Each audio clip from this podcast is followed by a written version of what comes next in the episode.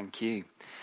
Uh, good evening. It's uh, really, really good uh, to be with you. I've been looking forward to uh, to being here this evening.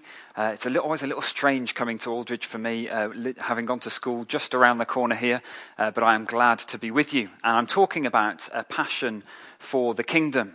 we just heard from Matthew 6. It's part of the Sermon on the Mount, which starts in Matthew 5, runs through chapter 7 as well. Uh, and it's like a manifesto. We've got, uh, you can't have escaped it on the news. We've got all of the political parties pushing their manifestos and trying to explain to us their, their promises and their pledges. Uh, and in a sense, what they're trying to do is paint a picture for, for us of what will life be like with that party in charge or with this party in charge. And if you like what Jesus is doing in the Sermon on the Mount, he's painting a picture through his teaching for us of what will life be like with Jesus in charge? What will life be like with Jesus as king? But of course, Jesus himself embodies that kingdom. He, he gives us his manifesto, but he also manifests the kingdom in his own life. He shows us, us what it's like by the way he lives in himself. So I want to say right at the start that we can't separate passion for the kingdom from passion for the king himself. And I know you've already looked in a previous week at a passion for God. We need to hold both of those things together. So in Matthew 6, as we just heard, Jesus tells us to seek first his kingdom and his righteousness. Or we might put that, put that another way be passionate about the kingdom. I saw a photo of a sign uh, in the grounds of a beautiful park somewhere in London, in, in not in London, in Europe somewhere. Uh, and this sign was written in three languages. Uh, in German, this sign says, picking flowers is prohibited. In English, it says, please don't pick the flowers. And in French, it says, those who love the flowers will not pick them. And I think that sign can give us an indication about the difference it makes, uh, that passion makes when it comes to seeking the kingdom. We might pursue the kingdom some of the time out of fear, essentially. Fear of getting on the wrong side of God. We don't want to get on God's wrong side. Picking flowers is prohibited, so we better not do that. We better do things another way. Or perhaps some of the time we might pursue the kingdom of God, the things of God, to somehow try and gain God's approval by doing what he wants to please him. Please don't pick the flowers. Or we might pursue, and this is the ideal option, by the way, we might pursue the kingdom out of love for the king himself, with a passion that flows out of a love for him. Those who love the flowers will not pick them. And of course, that's the option that will enable us to live wholeheartedly for God and for his kingdom. Serving out of fear or duty or to earn approval will only get us so far and it will cause all sorts of other complications on the way. Actually, it's, it's passion that will drive us forward. And uh, if we, we look at the stories of, of the good and the great, we see it's the passionate people who change the world. So if we dive a, a, dip, a bit deeper into Matthew 6, we get an idea of, of why that might be. And then we'll look uh, in a moment at how we can cultivate a passion for the kingdom in our own lives. So let's notice first that Jesus doesn't just say, seek first the kingdom. He says, seek first the kingdom and his righteousness, and all these other things will be given to you as well. Passion for the kingdom gives us a bigger perspective on life, and it puts all of our other concerns into their proper place. So then we are free to really live for God and go for it with God. The words of Jesus uh, that we heard read to us, they're so relevant to us, especially in exam season for, for some of you.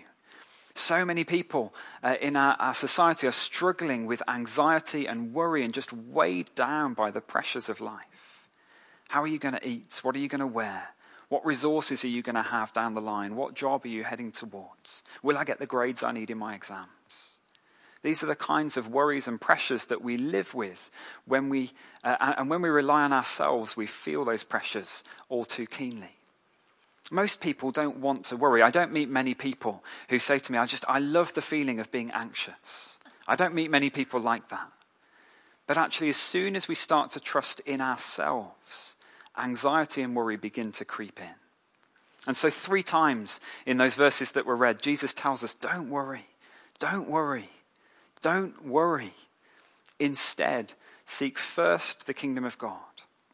Jesus is saying, I want you to desire things and to seek things and to ch- chase after things. I just don't want you to chase after the things you're chasing right now.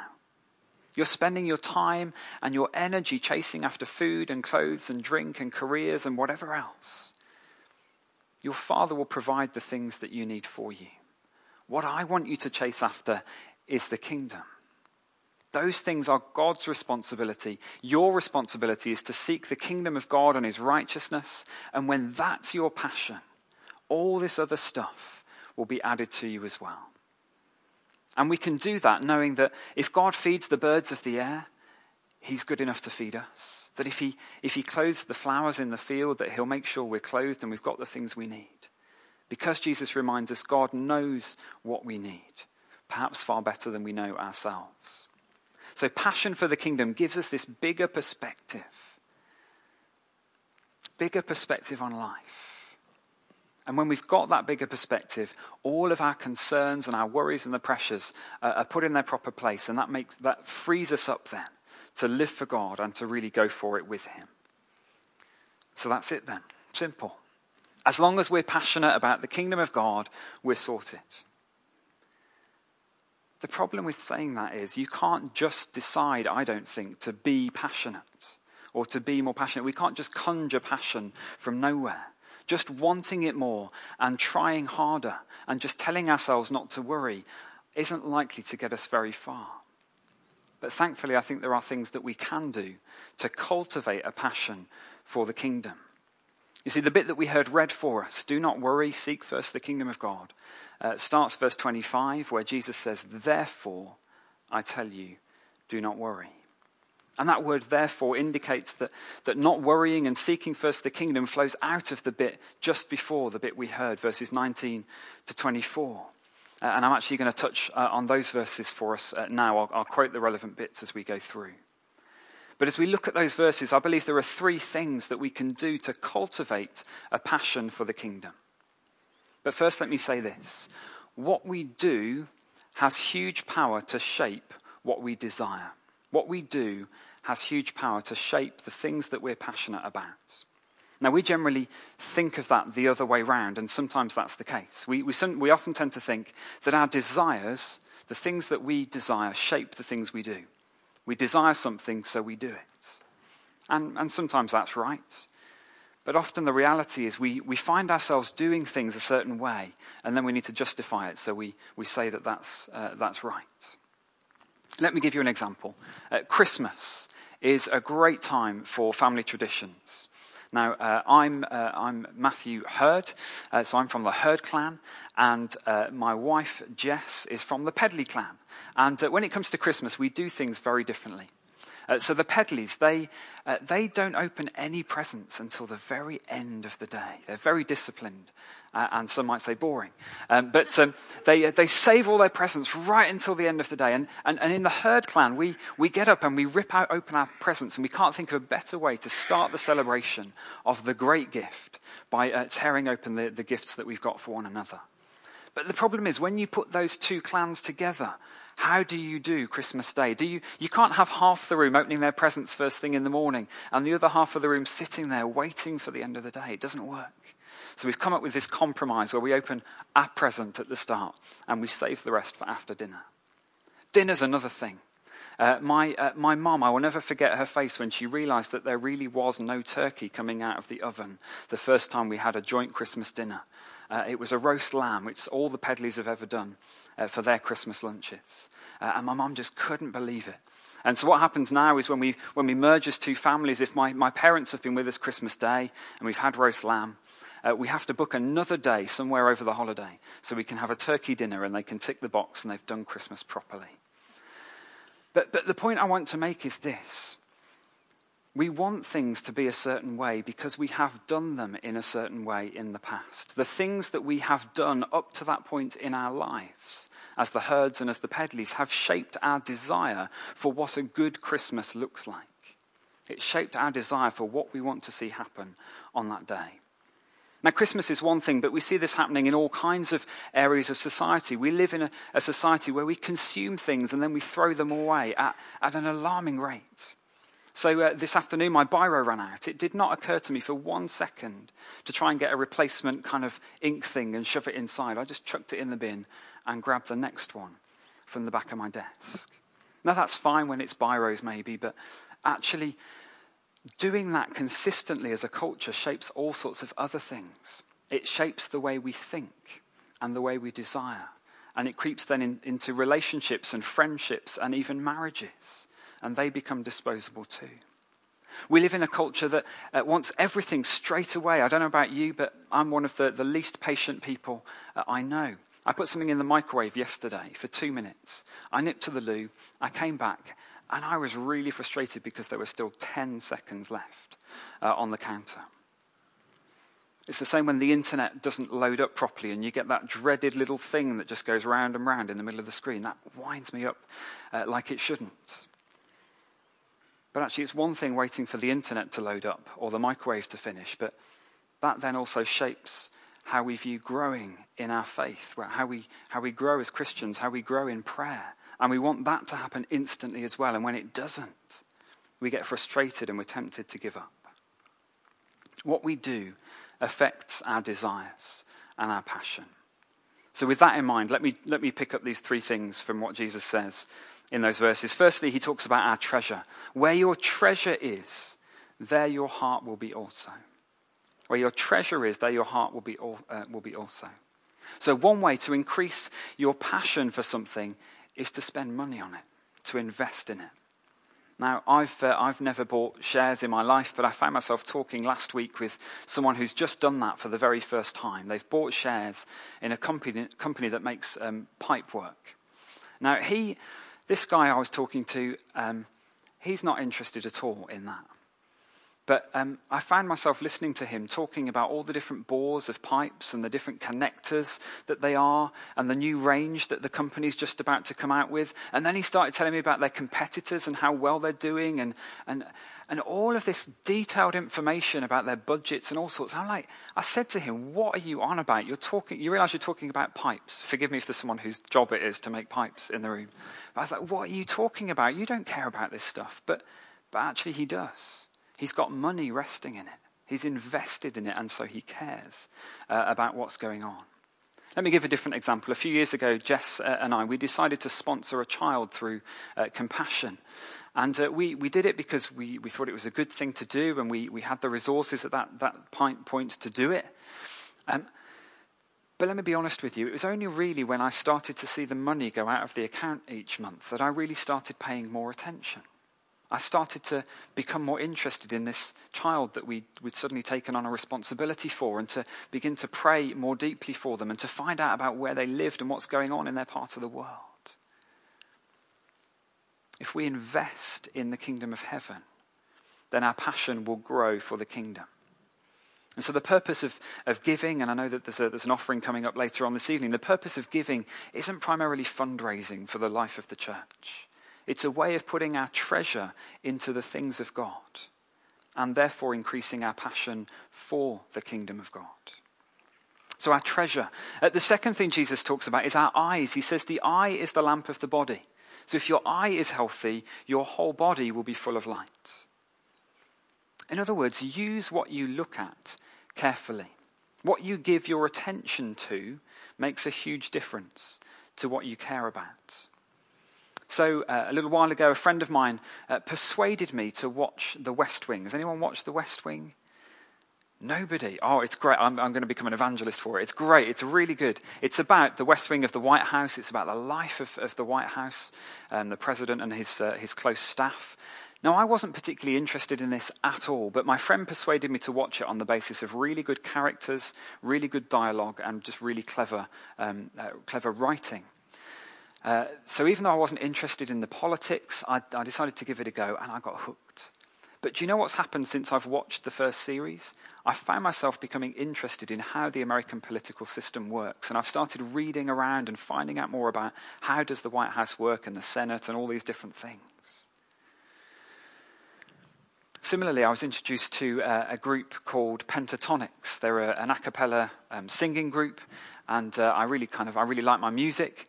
And so I, I, listened to them and I was just intrigued by the sounds they were able to make without any instruments. And I was particularly intrigued by the guy doing all of the drumming um, for them, just, just beatboxing.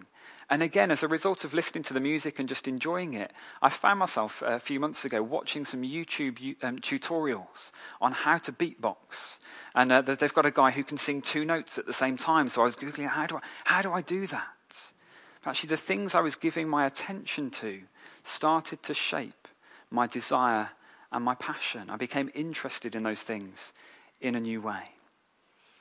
So, what do you look at in a typical week? This might not be a good week to ask some of you because it might just be exam revision notes and more exam revision notes. But actually, what do you look at in a typical week? If you're lucky, eight hours or so a day looking at the back of your own eyelids. Uh, maybe you're looking uh, at the roads and the traffic as you commute uh, here and there. People at work and people at school. For a lot of us, we spend a lot of time, as uh, Sue mentioned, on our screens, our phones, our tablets our televisions, our computers. Now, I don't want to say that, that TV is bad or, or that the internet is bad uh, at all. I enjoy watching TV. I spend quite a lot of time uh, using the internet. But I do want to suggest that we should be deliberate in the way we use those things, to choose what we use them for, and to feed our eyes with healthy stuff that is fueling a passion for God and the things of His kingdom. If you're in a, small group or a youth group or a, you've got prayer partners or a mentor or whatever you call those sorts of people, and this would be a great conversation to have with them at some stage about the things that we give our attention to and how that is feeding a passion for God or, or not. Jesus encourages us to look. Look at the birds of the air. See how your Father looks after them. And aren't you much more valuable than they are? look at the world around us and see what God is doing each and every day. I love to watch people's stories and to find uh, people's testimony about how God has transformed their lives. I find that I'm inspired in a new way by tapping into other people's stories. Let's be careful with what we give our attention to. So, our treasure, our eyes, lastly and briefly, our service. The focus of our service, who we serve and how we serve, dramatically affects our desires. Where does our effort go? Now, please don't sit there thinking I'm about to tell you you need to somehow find more time to get more involved in the life of the gathered church when we're together like this. I'm not saying that uh, at all. Sometimes it's true that we, we work too hard and we need to cut back. Uh, sometimes it's true that we do need to look for new ways to serve in the life of the gathered church. But the reality is, you can, you can work all of your time in your office or in your school doing revision and exams uh, and be serving the kingdom of God as you do those things. Equally, you can spend every waking hour serving the, the, the church and its buildings and its events and not actually be serving the kingdom of God, perhaps serving uh, pride or, or, or other things. So I'm not talking now about where you're located or about the specifics of what you're doing. I'm talking about who you are serving in the things that you're doing. Where is your heart when you're putting effort into the things that you're up to? Jesus says you cannot serve both God and money, is the example here. But I believe that's equally true of lots of things. You cannot serve both God and power, and sex, and family, and career. How are we serving God in the things that we're doing? So, three things that we can do to cultivate a passion for the kingdom. Thankfully, it's not just about wanting it more from somewhere to find a passion. There are things we can do, steps we can take to cultivate a desire for the kingdom with our treasure, what we invest in, with our eyes, the things we give our attention to, and the ways we're serving God in all that we're involved in. But just as I finish, let me notice this once again that Jesus didn't just tell us to do these things, he, he did them himself. He shows us what this looks like. He's the one who lays aside his heavenly treasure in order to come to earth. And he invests himself, his treasure, in us, in you and in me, in the project of restoring all things back to God in his kingdom. Jesus' eyes, Jesus' attention. Right now, Jesus is standing at the right hand of the Father in heaven, and he's praying for us. We have his attention. And of course, he serves. He came not to be served, but to serve, and to give his life as a ransom for many. He comes as the one who gives and looks and lays down himself for each one of us. And so I wonder as we finish whether we might just want to take a moment to be still and to close our eyes.